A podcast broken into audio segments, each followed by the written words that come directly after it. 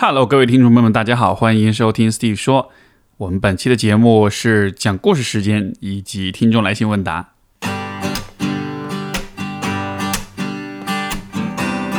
欢迎收听 Steve 说，和我一起拓展意识边界。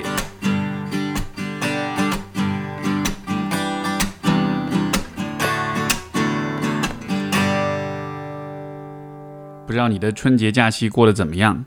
呃，上周因为假期我们停更了一周，然后我也回到老家，啊，又再次见到父母，也跟他们度过了这样一个假期。呃，我我不知道各位是怎么样一个感觉啊？就是对我来说，其实每年春节回家这件事情，呃，因为就是前几年就已经开始变得对我来说是有一点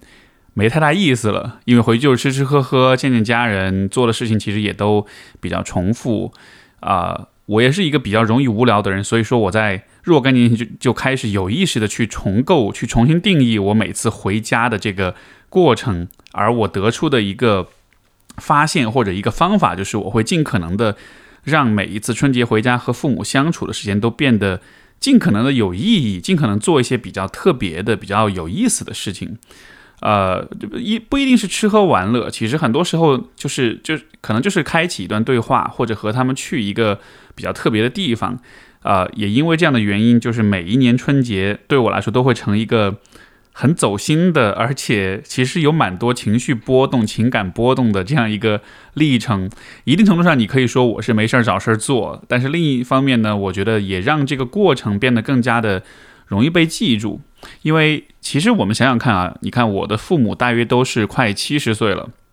那么我们按三十岁来算吧，就是按他们的寿命还有三十年来算，我每周每年春节回去跟他们待个五六天、七天左右，那其实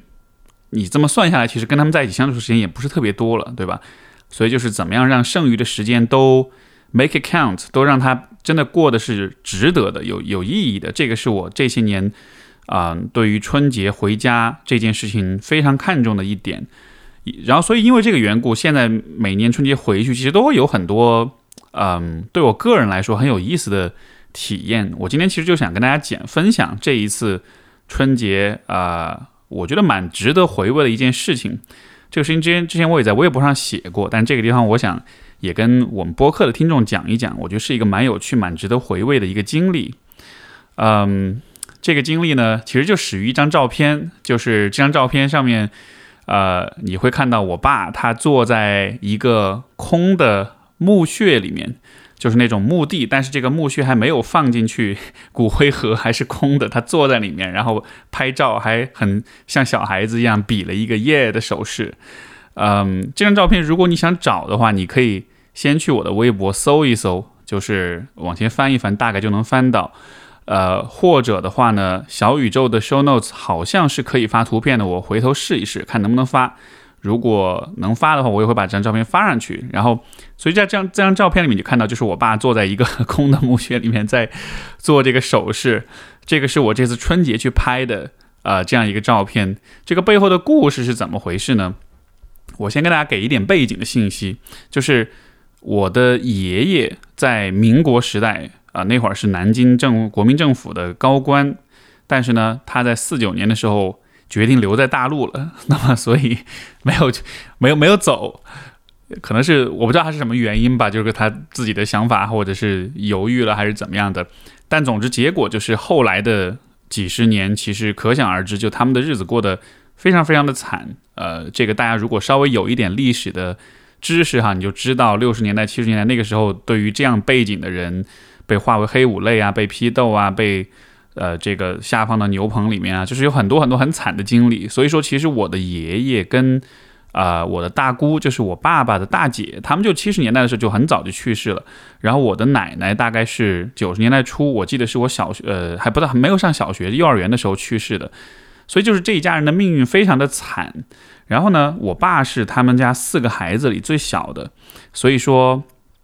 呃。在我看来，我我站在跳出我儿子的角度啊，站站在一个旁人的角度去观察他，我觉得他其实做的很多事情还是蛮有人情味的，呃，而其中一件事情其实就是他在啊有了钱之后，他挣了钱之后，他就去给他的父母还有他的大姐去给他们找了一处就是很好的墓地去安葬他们。呃，而且这件事情他做的很早，那个时候这个墓地刚刚开发起来，可能价格还没有特别的贵，所以就就买下来了。这个有点像买房子啊，你买的早就比较划算。呃，所以说当时就很早就买好了这个墓地，然后呢就把他们安葬在那个地方，而且呃每年春节都要去扫墓。我其实陪他去也去了好几次，这次去呢是因为啊我们家 C 总也是第一次去给老人家扫墓，所以说就我们三个人就一起去了，呃。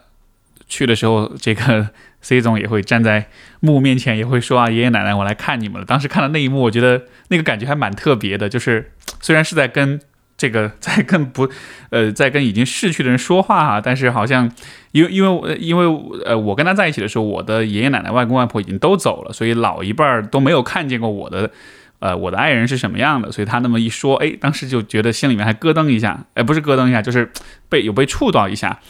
然后我爸又是个特别喜欢啊去讲过去的故事的这样一个人，所以一路上也跟在跟我们讲他们小时候故事啊什么的。然后其实，呃，我爸每一次站在这个墓前的时候，都还是会流泪，包括这一次去也是。我估计可能是他在我和我太太面前会比较放松一些，呃，我们是比较好的聆听者，所以他在我面前其实打得特别开。然后这一次去也是站在那个地方就。看着这个墓碑，然后一边叹气一边感叹，然后想说着说着，然后就就哭起来了，而且是那种，就是你能看到他不是那种抽泣哈，是真的是痛哭的那种感觉。他一边哭一边就在骂，说就骂他爸，说你这个死老头子，你怎么走了那么早？你一天一天好日子都没过上，你要是多活一段时间，老四就能让你过上好日子了。就在跟他爸爸讲这样的一些话。当时我看到那个样子的时候。虽然以前我也看过好几次他这样的流泪，但是这一次可能有些可能因为是 C 总陪在我身边，我觉得我的身份会有点不一样，就我我有点跳脱我自己作为儿子那个身份，我看着他那个样子，当时还是挺触动我的。然后呢，呃，过了一会儿，他把眼泪擦干之后，然后就开始跟我说：“哎，来，就把我们拉到旁边，大概就是隔了几米远、七八米、十米远的另外一个地方。”这个有一个阶梯，然后这个阶梯从上到下排着三个墓，这三个墓呢，分别就是他的二姐、他的三哥，还有他自己的。这个这个事情是，嗯，是非常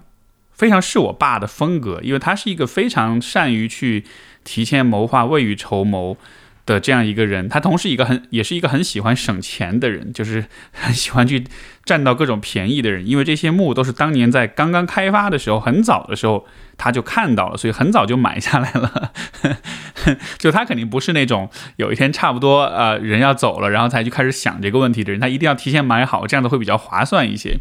然后呢，这三个墓从上到下。他二姐和他的二姐夫就是已经都已经去世了，所以那个墓就已经墓碑已经立好了，名字啊什么都刻好了。然后他的三哥还有他自己呢，因为他们俩都还都还在，就这一家人本来是六个人，现在剩下他们两个了，所以说这个墓就是空着的。然后我爸当时就主要是因为我太太在啊，所以说他就很很骄傲的向我向他介绍说：“嘿，你看这个这三个墓，当时本来没有这三个位置，后来他们在这个楼梯阶梯这扩建的时候。”多出来的三个位置，我我当时就发现了，我第一时间就把它买下来了，而且这个位置离自己父母的那个墓特别近，所以家里要有什么事儿喊一声，他们都能听得到，就开个玩笑那样的，就像是说，好像大家都住的特别近，像是住在同一个小区，呃，不同的楼层那种感觉。然后他就，我们当时就去看他的这个墓穴，然后呃，他自己的这个墓里面就是空的，也就是他拍照的那个位置。他就开玩笑跟我们说：“嗨，你看以后我就住在这儿了。以后啊，我要没了，你们来看我的话，你们就要到这儿来找我。到时候我们就是 这样子来，想来找我聊天，想来找我说话，就到这个地方来。而且他说这些话的时候，他一点没有显得是悲伤，然后反而是有点俏皮，有点开玩笑。呃，其实我觉得很多时候幽默都是一种我们克服死亡焦虑的一种方式。我觉得对于我爸来说。”呃，这个这也是他的方式吧，就是他把这样的呃那种俏皮、那种玩笑、那种诙谐跟轻松啊，就是挂在脸上。呃，可能他心里还是有很多情绪，还有还是有很多情感，但是我觉得至少在表面上来说还是蛮轻松的。而且也因为我跟他一直都聊很多这样一些比较深的一些话题，所以我们家其实对于死亡这件事情从来都不避讳。而且确实也是因为他他的家庭就是经历了很多的，嗯，各种各样的生离死别，各种各样的这种人的这种来来去去，呃，所以这个话题在我们家里面就是会会是一个很容易去表达、去讨论的一个话题。我们聊着聊着，他就一边聊，他一边就干脆就一屁股坐进去了，坐在那个墓里面，就像是在模仿未来我们去见他一样。他在墓里面，我们在外面，我们看着他，然后他跟我们说话，这样的。嗯，然后还跟我说让我给他拍张照，然后所以呢，我就拿起相机，于是就拍下了最开始说到的那张照片。然后你看他坐在那个墓里面，那个表情也是很轻松微笑的样子，然后两个手指比出一个耶的那个样子。呃，这个画面其实蛮蛮好玩的，因为在我在拍的时候，我其实就在想，当有一天他真的去了的话。我我一我当我去扫墓，当我去看见他的墓的时候，我看到的就不是那个墓，看到就是这张照片里的样子，就是他还是依然坐在那儿的，像一个活生生的人一样。所以我不知道这是否是他有意识这么做的，但是就好像是给我留下了这么样一个很具体的画面，就是以后我会记得他曾经是坐在这个地方，以这样的表情对着我和我和我们聊过这样的一些话。嗯，所以他就坐在那墓碑那个那个坑里面，然后。就在聊，其实就很坦诚的在说他自己，其实也看也对于生死这样的事情也看开了。呃，曾经他是一个比较怕死，而且也比较怕疼的这样一个人，因为他其实是个内心还蛮敏感的一个人，所以从小其实都是那样的。但是我觉得真的是他也在成长，我也在成长，我们对于这些话题的思考跟讨论多了之后，我觉得也帮助他呃多少能够去接纳这样一些问题了。所以说。呃，在坐在这个墓前去聊这些事情的时候，我觉得他是心里是蛮坦然的，而且我也很能理解，就是说他想方设法的要把他的父母、把他的哥哥姐姐还有他自己全部都葬在一起。当然，这一方面是因为呃买这个墓地买的早比较划算，但是另一方面我也觉得，如果一家人能够聚在一起的话，这对于啊，对于他来说，尤其作为家里面的老幺来说，我觉得这个可能是非常非常重要、非常宝贵的一件事情。因为作为孩子，作为家里最小的孩子，其实可能这就是他一生的夙愿吧。就是说，一家人因为生离死别，到了今天没有办法团聚在一起，尤其是在春节这样一个啊一个假期当中的话，呃，至少以后能在形式上，能够在象征意义上，大家能够在一起。我觉得这样的这样的想法也是蛮好的。所以跟他聊完之后，把他把他拉起来，然后其实我转身看了看他的墓地朝向那个方向，然后呃，这个是在成都郊外的一个地方，开车一个多小时，然后可以在山上可以俯瞰到川西平原。那天我们去的时候天气也挺不错的，天很蓝，可以看到很远啊川西平原的这种优美的风景。所以我当时一下就觉得，哎，难怪他愿意在这儿，难怪他愿意。一屁股坐进去，或者说愿意这个去世之后一直就住在这儿，确实风景还是蛮不错的。嗯，这就是这一次的春节的一个很有趣的一段经历。这个虽然是一个很简单的事儿，但是它背后其实也包含着很多的东西。呃，大家品品吧，每个人可能会品出不同的东西，但是我对这个照片，我对这件事情。一直到回来之后，一直都还是在回味这件事情，我觉得蛮有意思的。这当中包含着家庭，包含着生死，包含着父子的关系，啊，包含着更大的关于宇宙、关于人的存在的一些感受吧。有些东西甚至都不是通过语言能描述出来的。但是，呃，我觉得是一个值得分享的故事。最好玩的是，这个故事我放在微博上之后，有一位网友竟然留居然留言说。说怎么办？我居然有点种草了这个墓地，虽然我才二十出头，当时给我笑坏了。好吧，所以这就是这次想分享的关于春节的一个故事。以后每年春节回来啊，我都会愿意，就是春节回来之后的这期播客，我都会尽尽量的跟大家分享一些这样的故事。因为回想起来，其实我在每一次回家跟我父母的交流对话当中，就是其实有蛮多很有意思的啊一些东西的，包括像上一次我回。啊啊，也是回来成都，也跟我爸聊到他的另外一个问题，就是因为他现在在啊呃成都的一家高校，在呃好几家高校在做客座教授，在讲课。然后当时他就说有点想不继续做了，就是不想继续去讲了。当时我就说了一个，就是非常有点重，但是呢也是非常走心和非常直白的一个话。我就说，其实我鼓励你继续做下去。我说，因为以后你只会越来越老，你的身体也会越来越差，你的生活质量总体来说也会越来越差。就这些都是肉眼可见、一定会发生的事情。但是在这样一个情况之下，如果你能继续教书，如果你能在这件事情上找到意义感的话，那么这种意义感就能支撑你一直生活下去。啊，如果你停止教书了，然后当有一天你啊身体越来越差、越来越衰老了，你又没有了那样一个支撑的话，那可能生活会变得非常非常艰难。所以这是一个很难听的话，但确实也是一个大实话。然后我说这话也是发自内心的想要他能够啊，在他的剩下的人生当中有以一个比较优雅的、比较充实的一种方式去度过吧。所以你看，其实我们家 聊天儿都是都是在这种层面去交流的，就不是是聊那种吃喝玩乐或者是那种柴米油盐的事情。可能是因为我的性格或者我的职业。呃，也可能是因为我跟我父母之间的这种这种关系的这种微妙之处吧。总之，我们都是在这样的这样的一个层面去做交流，所以以后有机会的话，我会跟大家分享更多我们之间的这种对话。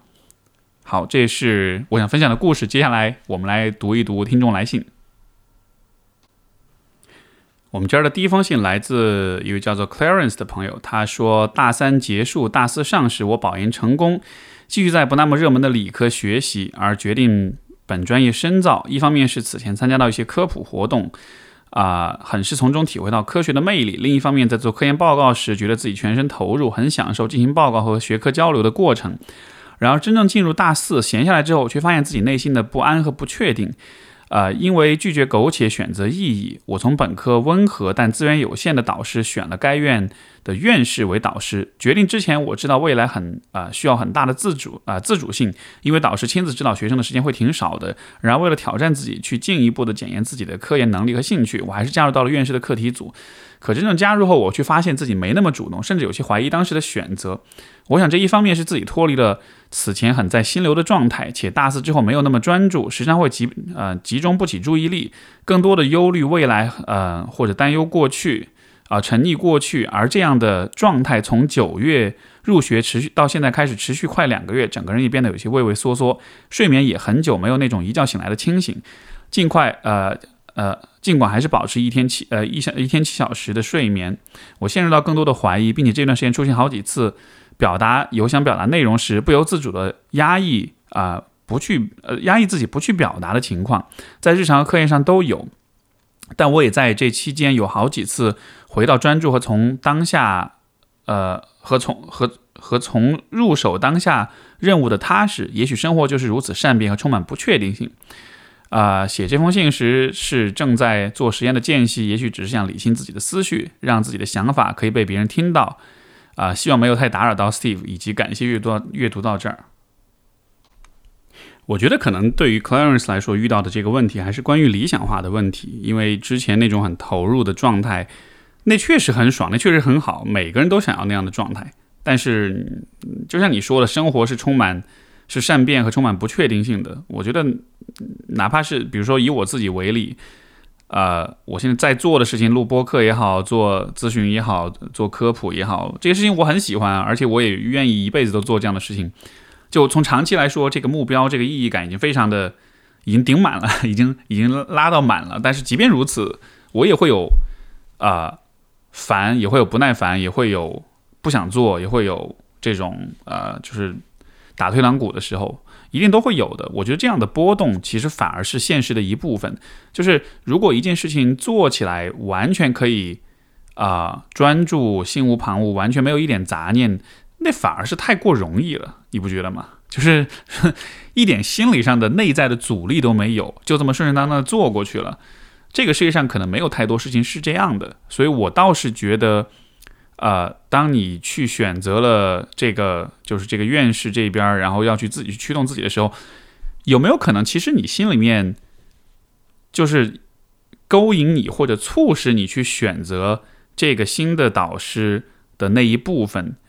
嗯，就是选择这个需要更多自主性的那一个部分，有没有可能那一个部分他真正在寻找的，可能不是说这个导师或者怎么样，而是说之前那个很在心流的状态对于你来说不够有挑战，就是说我们在挑战当中才会被刺激，才会被 push，才会感受到压力，然后我们才能够做的比以前更多，比以前更好。所以有没有可能这其实像是一个你自己的内心两个不同的部分之间的一种，也不能说冲突，就他们之间的一种博弈。就一个部分是希望一切事情都很顺利，什么事情都可以毫无阻力，做得非常的。非常的棒，而另外一个部分是觉得现在这一切都很顺了，那是不是意味着我就停止了成长的脚步了呢？所以，也许现在这样一种不够专注、不够有心流的状态里面，你倒是可以更真切的体会到说啊，可能这是生活的本质，这是我们做事情的更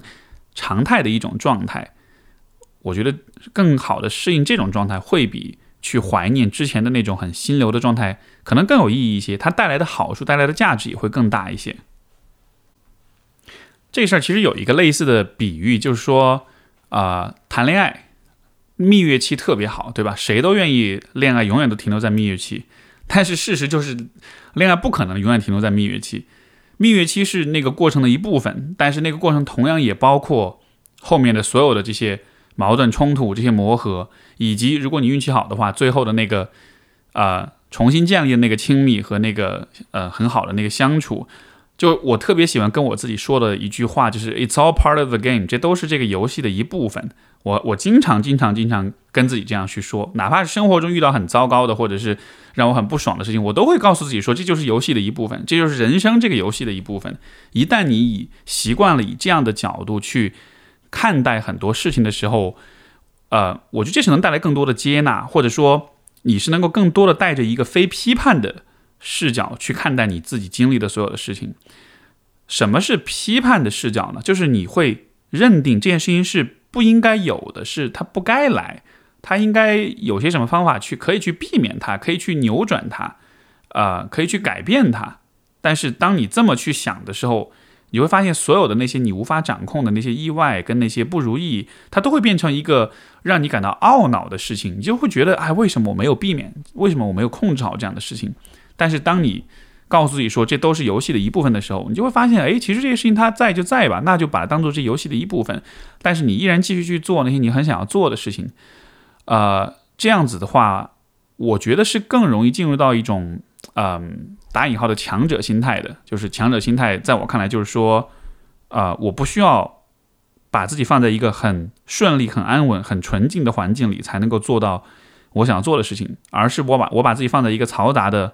混乱的、不稳定的环境里，我依然能做好自己的事情，这才是真正的强。所以，你试着以这样的一个角度去看这些事情，去鼓励你自己吧。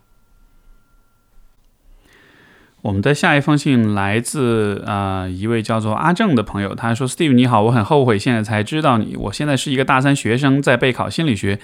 我也是想认识自己，了解自己。前段时间和在一起三四年的女朋友分手了。我父母没有家暴，而且自己以前是一个也是一个温柔的人，所以我为什么会对他家暴？我真的从来没有想打他，只是不想他继续说话，所以去掐他的脖子。不能了解自己，分手的导火索不是家暴，所以我希望知道我该怎么办。”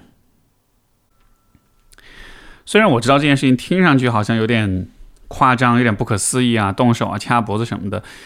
嗯，但是我一点都不意外，我也一点都不奇怪，嗯，这里面的原因有两层，第一层就是你说你的这个父母没有家暴，自己是一个温柔的人，我猜想可能你的生活环境也是一个比较温和，然后这个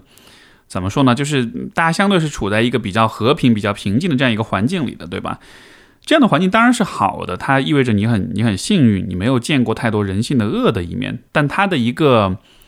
不足或者它的一个盲点就在于，你其实就没有见过人的那个阴暗的、复杂的、邪恶的、攻击性的那一面。但是这一面呢，其实每一个人都有。就是说，啊，一个人有没有作恶的？这种攻击性的这种倾向，这并不是我们就我们并不能因由基于此来判断一个人的道德水平的高低，因为所有的人都有攻击性，所有的人都有作恶的可能性。这个我之前翻译的那个人生十二法则，包括啊，应该是我估计啊，应该是三月份出的人生十二法则的第二部里面，其实有花很多的篇幅来讲这个问题，关于人作恶的这个问题。为什么会这么说？为什么人天生都有作恶的潜能呢？因为我们自己会被别人伤害，我们被别人伤害之后，我们就能体会到被伤害之后的那个痛苦，而。我们又有我们又有换位思考的能力，所以我们就可以想象，如果我对别人做一些令我痛苦的事情的话，别人是会感到痛苦的。而因为有这样的一种换位思考，所以我们就有可能在有些时候刻意的去做一些事情让别人痛苦，而这就是作恶的本质，就是刻意的有意的让别人感到痛苦，啊，不是为了自私的目的，不是为了一些特定的原因，而只是为了让别人痛苦而痛苦，就是这样的倾向是所有人都有的。这个倾向的存在，只是因为我们作为，嗯，高级的社会性动物，有这样一种呃共情和换位思考和想象的能力。但是呢，光有这样一个倾向，我不认为就意味着人就一定是不好的，或者说好人与坏人之间就没有区别了。我觉得区别还是会有的。这个区别其实就是在于，嗯，我们是否能控制自己，呃。而我觉得这个刚才讲这个问题，我觉得第二层它的意义，或者说我毫不意外的点，就是在于，当你和一个女性，你和你和一个女孩在交往的这个过程中，当然我不知道你们关系里发生了什么事情，但是你想让她不继续说话，那我猜想可能是一些还比较激烈的一些冲突或者是一些矛盾呀什么的。那么，我觉得有可能发生的情况就是，你可能没有体验过你自己情绪很激动的那个时刻，你对你自己。啊，进入到一个就是情绪很波动、很不稳定的状态，你没有这样的经验。而当你第一次有了这样的经验之后，你就会发现自己好像几乎是要失控了，对吧？但是我恰恰觉得这样的经验非常的重要，因为你看到了自己有可能失控这样一种可能性，你也在你的想象当中想看到了，如果你继续的失控，你有可能做更多的事情。我觉得看到这样的可能性也是非常重要的，因为它反过来可以帮助我们去学会真的去控制你自己。就是说，如果你从来没有想象过，当你有一天暴怒，或者是失去耐心、彻底崩溃，或者是爆发之后，你会做些什么的话，那么当那一天真正来的时候，你就你其实那是很可怕的，你都不知道会发生什么事情，你会彻底的失控，你做出来的事情，你你就是说你可能自己都不认识你自己，对吧？但是你有了这样的经验之后，当下一次你会有类似的情绪，很愤怒、很激动，嗯，很崩溃的时候，你至少就能想起来，上一次我遇到这样的情况，如果我让自己继续失控的话，我就会动手去掐别人。所以这一次我不要让我自己走到那一个地方去。当你能够这么去做的时候，你就学会了真的去把握、抑制你自己内心的那个恶，而这才是让一个人变成善良的人。的过程就是善良，不是天真无邪，不是无知，不是什么事情都不知道、没有经历过、纯洁无瑕，那才叫善良。在我看来，那只是无知而已。呃，真正的善良是，你知道你有多，你有你的你的恶的部分有多恶，你知道你作恶的潜能有多大，但即便如此，你也坚定的选择尽可能的不去作恶，尽可能对别人好，而不是去做坏的事情。这样的人，我认为才是真正的是善良的。所以，我是觉得这样一个经历，或许不用那么的去苛责你自己。至少，如果你能按照我所说这样一个思路去理解这件事情，去重构你对自己的理解，去重新去建立你自己的善恶观、你的道德观，我觉得这反而这样的一个经历反而能让你啊变成一个更好的、更善良的人。因为至少你在这样一个场景当中，你见过自己有。啊，怎么样的一个作恶的可能性了？我其实之前，啊，有一次我跟我呃跟 C 总跟我的伴侣有一次很激烈的冲突，当时其实我脑子里也冒出过这样的想法，想去掐他也好，想去打他也好。然后当我意识到我有这样的念头的时候，当时我也有点被吓到，但是呃，我还是能意识到说，那个时候的我非常非常的生气，非常的愤怒，我们的冲突也非常的强。我同时也知道，我不会真的那么去做。虽然我知道我在那个失控的边缘了，但是我也知道我不可能完全的失控。现在回想起来，我其实会非常的感谢那样的一个经历，因为它确实是一个怎么说呢？就是我们平时不会没事儿没事儿找事儿干，主动去走到你内心深深渊的那个最黑暗的地方去，对吧？但是在那样一个场景里，你在不得已的情况下，你走到那个深渊里，然后你看见了自己的样子，看见那个样子之后，你才知道。自己是什么样一个人，然后你才能更好的去掌控你自己。就你心里有底了，你知道你最坏最坏你能坏到什么程度。这样子的话，反过来你你会对自己的道德水平反而是更有信心的。所以我是觉得好好的啊，去回顾、去接纳这样一个经历啊，别把它变成一个对自己否定的贴标签的这样一个理由，而是好好的从当中去获得那种人格跟人性的那种啊进一步的成长。所以这是给阿正的回信。好，我们下一封信来自 Evelyn，他说我最近在看《少有人走的路》，然后在书里面作者说心理咨询应该对所有人都有。呃，有助于个人成长，即使是没有明显心理问题的人。我虽然认为我心理比较健康，可是挺被他的理念说服的，所以人生中第一次尝试了心理咨询。可我找到的第一个心理咨询师好像没有特别能帮助我，可能因为他大呃，可能因为他大多数咨询者跟我不一样，是一些生活中问题比较多的人，所以我虽然去了四五次，每次半小时，但是呢，感觉他和我聊天并不是很有目标，每次就问我你工作怎么样，男朋友怎么样，家里怎么样，我的回答是都挺好。呃，或者即使遇到问题的时候，呃，我们都觉得，呃，我能够自己处理的，呃，处理的好，导致聊天聊了半天，他也没有给我更多的启发。啊，其实我的有些话题是想咨询的，可是因为刚开始，啊，我比较想探测他会怎么引导话题，所以我故意主动不说。啊，可他从来又不会问你今天想聊什么，最近有什么困惑之类的。他甚至一开始都没有怎么介绍过自己，让我感觉好像不是很专业。啊，是不是我不应该故意这么被动？我应该直接告诉他我想聊什么。啊，还有在找咨询师的时候，作为呃来访者，可呃可以问一些什么样的问题来了解咨询师是否专业，以及心理咨询对没有很大心理问题的咨询者来说啊，是不是不是不是不容易会有呃产生效果？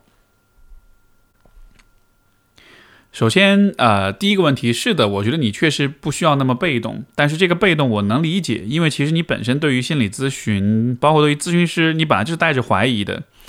啊，这种怀疑可能是你对于心理咨询这个是这个这个行业本身的不够认同，也可能是你对这个咨询师的感觉不是很好，包括当然也包呃也肯定也包含他对待你的方式，他跟你对话的方式没有更多的去问你想聊什么，这样子就是说在开启对话上面可能没有做的特别的好，所以可能让你感觉到呃你你不想要更展开去聊你的一些话题。那同时，我觉得这也确实是因为你没有很紧要、紧迫的这个问题需要去解决。因为通常来说，当来访者进入咨询的时候，他是有一些很重要的问题要去解决的。所以这个时候虽然会有一些啊不信任呀，会有一些放不开呀，但是因为那个问题更急迫，所以说会还是会逼着自己去敞开。所以你的出发点可能会有那么一点点影响到这个咨询的过程本身。关于咨询师是否专业啊？我觉得可能他的教育背景会比较重要，至少让我去看的话，我看的可能不太是，啊，比如说他现在的在什么平台、什么认证，有怎么样一些荣誉或者怎么样一些资格证书什么的，我更多看的是他的整体的受教育的这个过程。比如说，啊，通常来说，我会更倾向于选择科班出身的咨询师，而不是半路出家的。就是有些咨询师他的专业背景不是心理咨询，啊，不，甚至不是心理学这样的咨询师，我总体是，啊，不倾向于选择的。我更倾向于选择的是，就至少是硕士或者是本科硕士都是本专业的这个咨询师，而且我也倾向于选择海归，而不是国内的这个出身背景的咨询师。当然这都是相对的，但我只是只是说我比较看重这个受教育的这个背景，因为总体来说，啊，咨询的技术层面的东西是可以在短期之内慢慢的学会的，怎么去开启对话呀，怎么去进行一些特定流派的特定的呃这种呃治疗手段的实施啊这样的，但是。心理咨询同时也是一个很复杂和，呃，洞穿整个人性的这样一个工作，所以我觉得，呃，对于人的，呃，很深的理解，对于人性的理解，这当中是需要一些更深层的一些积累的。像比如说我们在啊本科阶段所学的一些课程，可能不完全跟咨询有关，但它确实会让我们就是对于人这个动物的理解更更全面一些。所以我觉得这种教育水平的，啊。这种这种呃判断，更多的不是说，哎呦有好学历就意味着好很厉害，就不是这么肤浅的去呃判断的，而是说这也意味着他得到了更好的对于人的这种理解这方面的这种训练跟熏陶，他得到了更多的信息，他拥有更多的思考。就总体来说，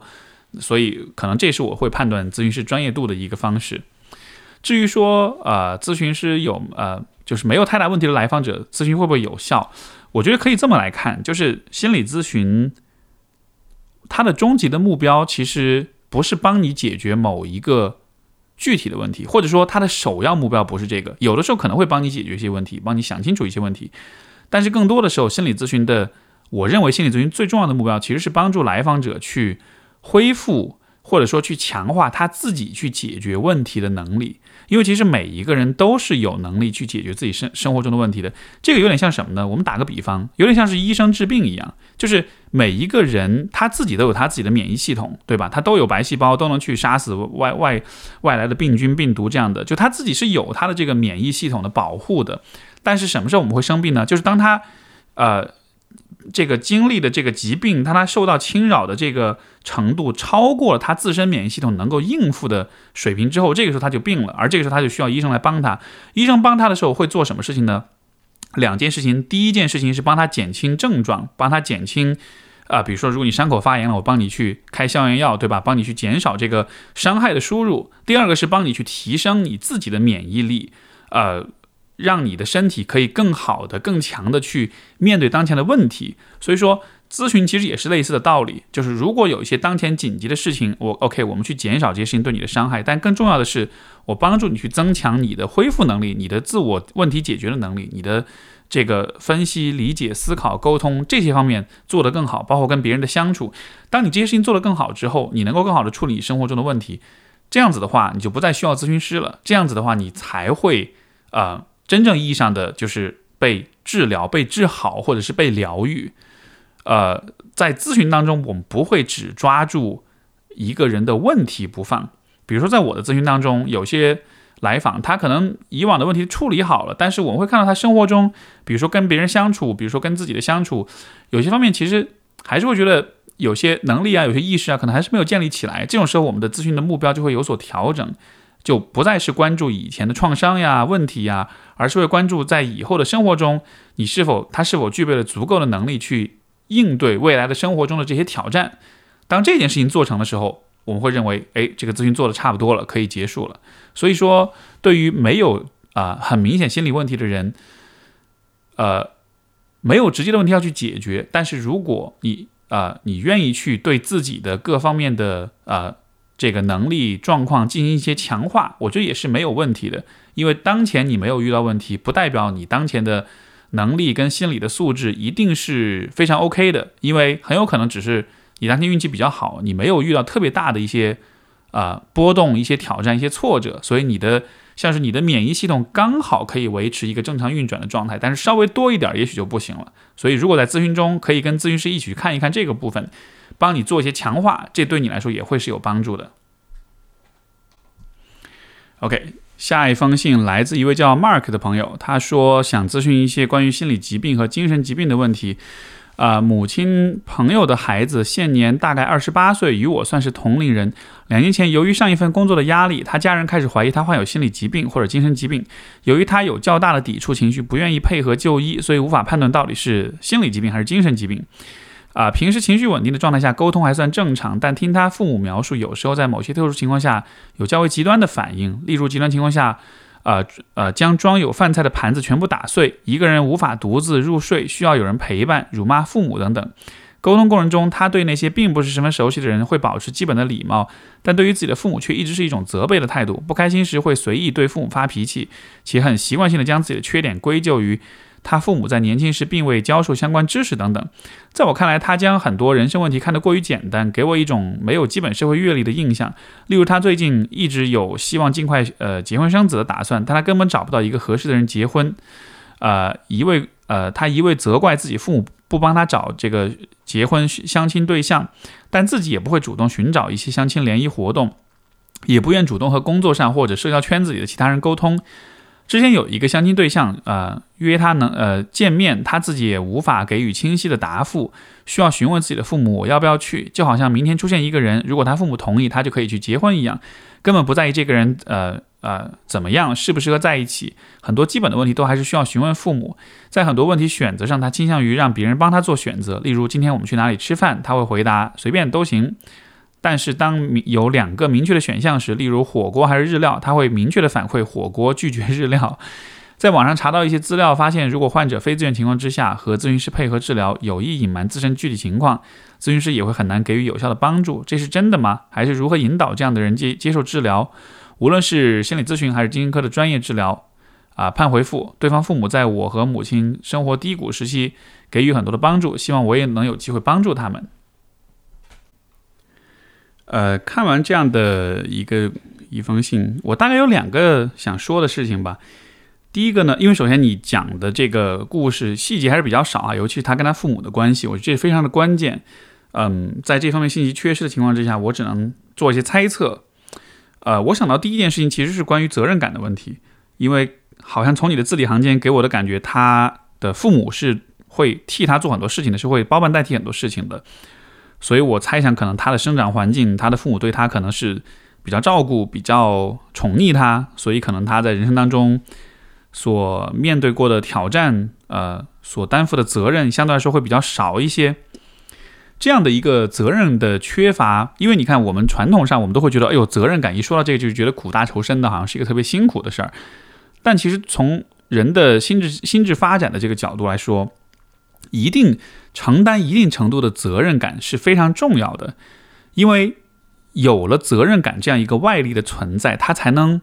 它才能让你的心里的能量。有一个，嗯，有方向的一个释放，这个什么意思呢？就是我们我们平行拿另外一件事情来做一个比较，就是你看当年这个中国被日本入侵的时候，对吧？二战的时候，有外有外敌入侵的时候，整个国家就团结起来了。而为什么能团结起来呢？恰恰是因为。我们都要共同面对一个外在的一个威胁、一个挑战。这个时候，我们必须调动我们所有的资源去，啊，去一起去面对这件事情。就好像是那个外在的压力也好，那个威胁也好，包括那个责任也好，它会赋予你整个人，或者说一个人人格内部不同的部分，它会赋予所有这些部分一个共同的目标、一个共同的指向，从而你心里面的所有的能量都会都会都会拧成一股绳，都会指向那个方向。而当一个人如果他在生活中没有太多的责任需要去承担，没有太多需要他去想想方设法去去完成去解决的问题的时候，就好像是他心里面的他人格的各个部分是是散的，大家没有共同的目标，这样的情况下做什么事情都行，但也做什么事情都不行，就没有区别了。所以我是觉得有可能就会涉及到就是关于责任感的一个问题。那么。呃，也许可以跟他父母去聊聊看，在这个方面他是怎么样的一个人。因为如果他从小一直都啊没有承担任何的责任，包括如果他父母有意识的避免他去承担责任，怕他累着了呀，很照顾他呀，这样的话，虽然在初心上可能是啊善意的，是照顾的，但是这不一定对他的心智发展会有好处。因为给我的感觉，可能他的心智发展可能是。有受到一些影响，就不是特别的成熟吧，所以才会有今天这样一些状况。这是第一个方面。第二个方面，从实际的角度来说，我会鼓励你尝试的一件事情，去实实际上是去找这个家庭治疗师。啊，家庭治疗也是心理治疗的一个流派，它主要是从家庭关系的视角去理解很多的问题。啊，所以当这个孩子是这样一个问题的时候。你看，你会觉得他可能是心理疾病，包括是精神疾病这样的一个理解方式，其实还是把问题完全归因于这个个体的。但我是觉得他的这种体表现，我的感觉，我的或者说我的直觉，我觉得跟他的家庭关系会有很大的影响。啊，从家庭治疗的角度来说，更多的是会去看，就是家人之间，这个家庭成员之间他们的互动是怎么样去维系、去促成了那些啊打引号的病态的那些表现的。甚至在有些情况之下，这些所谓的病态的表现，对于整个家庭关系来说，可能是有意义的，可能是有价值的。比如说，这个孩子一直这样一个有点无能，或者是有点不能承担责任这样一个状态，这样的话，父母跟孩子的关系就会很紧密。这样，也许父母的关系就会很紧密。这样子，也许大家反而会，呃呃，就能够放下各自的需求，或者是各自的这种需要，而去团结在一起，去试图去解决这样一个问题，对吧？就这都是有可能的。所以，如果能从家庭治疗的角度去分析的话，我觉得有可能会找到一些就是不同于精神疾病视角的这样一些根源。所以，我会建议 Mark，如果你跟这个呃这一个朋友，包括他的父母，想要去帮助他们的话，可以试试看在当地去找一找，就是家庭治疗师。心理咨询师也可以，也许也能帮助你。但是家庭治疗师的话，呃，这样的话就可以先从他们的父母入手，工作一段时间之后看是怎么一回事，然后再试着去把孩子引入到家庭治疗当中来。这样子的话，可以一一步一步、一点点的发现问题是怎么回事。所以这是一些啊求助的建议。啊，我们今天最后一封信是啊，这位朋友没有署名，他说，呃，今天感谢五年以来的帮助，今天又忍不住来求助你了。我对我的父亲的一种状况感到困惑和不解，希望你替我分析一下。我父我父母是对儒家和儒家的孝文化很推崇的人，有时他们会跟我说，只有父母的爱才是真正无私和伟大的，或者说小学的时候，呃，学校给的作业是给家长洗呃洗脚，我妈也会欣然接受。呃，逼婚等等也不在话下，而我也是听你节目那么久的人，明白自己该选择自己热爱的人生。既然无法改变他们对待我的方式，我就改变，我就选择了安静的承受，减少一些和他们的日常接触。但有一个现象我很费解，就是我妈如果不在家一段时间，呃，经常就是偶尔回老家住一阵子，我爸就会很平和，和他相处几乎不需要承担很多压力。但是只要我妈也在家，就仿佛。我妈的那种躁动的气息感染了我爸，我爸就会不断的开始对我做一些越边界的事情，比如不经过我同意把我的艺术作品发到亲戚群里，群里有些人是不希望我过得好那种，呃呃，会对我的生活的一举一动都指指点点，比如。我用了错误的盒子装泡菜等等，这已经成了一个规律。只要我妈也在家，和她的相处就会变得非常困难。我也不知道是为什么，而且她自己有没有意识到这个规律？可以参考的是，我父母以前分居过几次，属于那种都很依赖家庭，但却处理不好家庭关系的人。他们相互不满，但也没有离婚。每次闹离婚，我妈会。呃，跟我认真的说他们要离婚了，然后看着我，似乎需要我来做点什么。以前我妈常常背着呃我说我爸的坏话，并且利用我对我爸的不满来借刀杀人。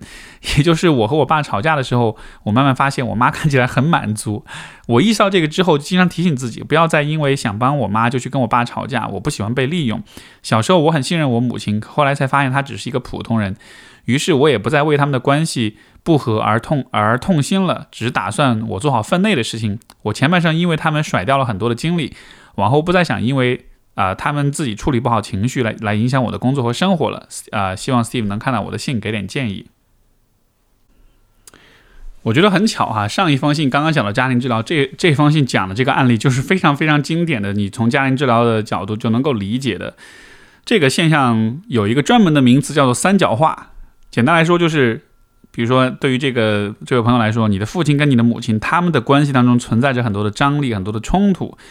如果这个时候有一个第三第三方的存在，啊，那么通过这样一个三角化的过程，他们之间的张力跟冲突就会指向那个第三方，这样子的话就能够缓解他们之间的那种张力。所以，当你爸就是当他对你指指点点的时候，你可以理解为是因为你妈在，而他跟你妈相处不好。这个时候，如果他能够分出一部分精力来去对你去指点呀，对你去，呃，去去刁难你的话，这样子的话是可以缓解他跟你妈之间的那种冲突的。这样的情情况其实非常非常的常见，就是三角化的情况。这有兴趣你都可以自己去百度一下这个这个词，可能会看到很多的相关的讨论。呃，这种事情其实很很常见，就是而且三角化的那个那个对象，他有可能是人，但他有可能不是人。比如说，嗯。比如很多中年男人喜欢钓鱼，对吧？为什么要钓鱼呢？钓鱼也是三角化，就跟自己老老婆关系不好，然后通过钓鱼这件事情，把更多的精力、把更多的能量转向这个这件事情。这样的话，就 回来之后就不用 跟自己老婆有特别多的冲突了。包括很多人沉迷于事业，然后回避家庭生活，呃，丧偶式育儿，其实也是这样，就是可能跟自己的伴侣关系不好，这个时候需要找一个第三个支支点来去，呃，去。卸掉这种这种张力、这种冲突，当然也有很多时候，如果有孩子的话，孩子就会成为三角化的那个自然而然的那个选择。所以我是觉得，呃，你爸这样一个状况，其实也没有什么特别奇怪的。这其实就是一个他们关系不好，自己无法去处理，然后试图去啊，在和你的关系里去给他们的关系减压这样一个过程。然后我觉得你的处理是非常好的，就是你看到了说他们是他们，你是你，你可以继续做他们的孩子，但同时你也需要有你自己的生活，以及他们需要负责去处理好他们自己的关系。能看清楚这点其实并不是那么容易的，因为很多时候孩子还是呃，你前面说到一句话，你说父母的爱才是真正无私伟大的。我会反过来说，我觉得孩子的爱是最无私跟伟大的，因为孩子无论如何都是忠于父母的，但是父母不一定是忠于孩子的，对吧？你看，父母就会为了，呃，去搞自己的伴侣而让孩子去当那个借刀杀人的那个人去，呃呃，这样子。所以，所以站在孩子的角度，其实无论如何都是想要父母好。所以很多时候，哪怕是你可能意识到了他们是在在你这里去。给他们的关系减压，但是很多时候孩子还是会主动的去承担这个责任，包括有的时候当你还比较小的时候，在无意识的情况之下，你也会去承担这样一个责任。所以，我们经常看到在家庭治疗当中出现的就是，比如说孩子有些行为问题，比如说有网瘾啊，比如说沉迷游戏啊，或者是经常肚子疼，或者是抑郁症，或者是学校经常容易被老师呃批评什么的，你会发现这些行为问题的来源是什么呢？是每一次孩子出问题了之后，父母就会停止争吵，然后一起过来去批评孩子，或者一起过来去解决孩子的问题。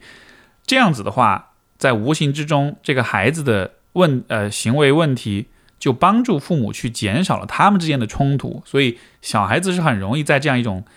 自我的牺牲或者自我的病态化当中，去以这样的方式去换取家庭的和谐的。所以。我很高兴的是，你意识到这一点，你也不再去做这件事情，你也把你和他们之间区分开来，然后呢，去照顾好你自己的生活。我觉得这是非常好的一个方式。我也觉得不用太担心，就是你父亲这样一个变化，还是保持这样一种边界感啊，做分内之事就 OK 了。好的，这就是我们这一期的听众来信问答啊，下一周的节目会有一个。因为下周是情人节，所以下周的节目会有一个特别的主题的内容，也敬请期待。好，感谢各位收听，我们就下次再见，拜拜。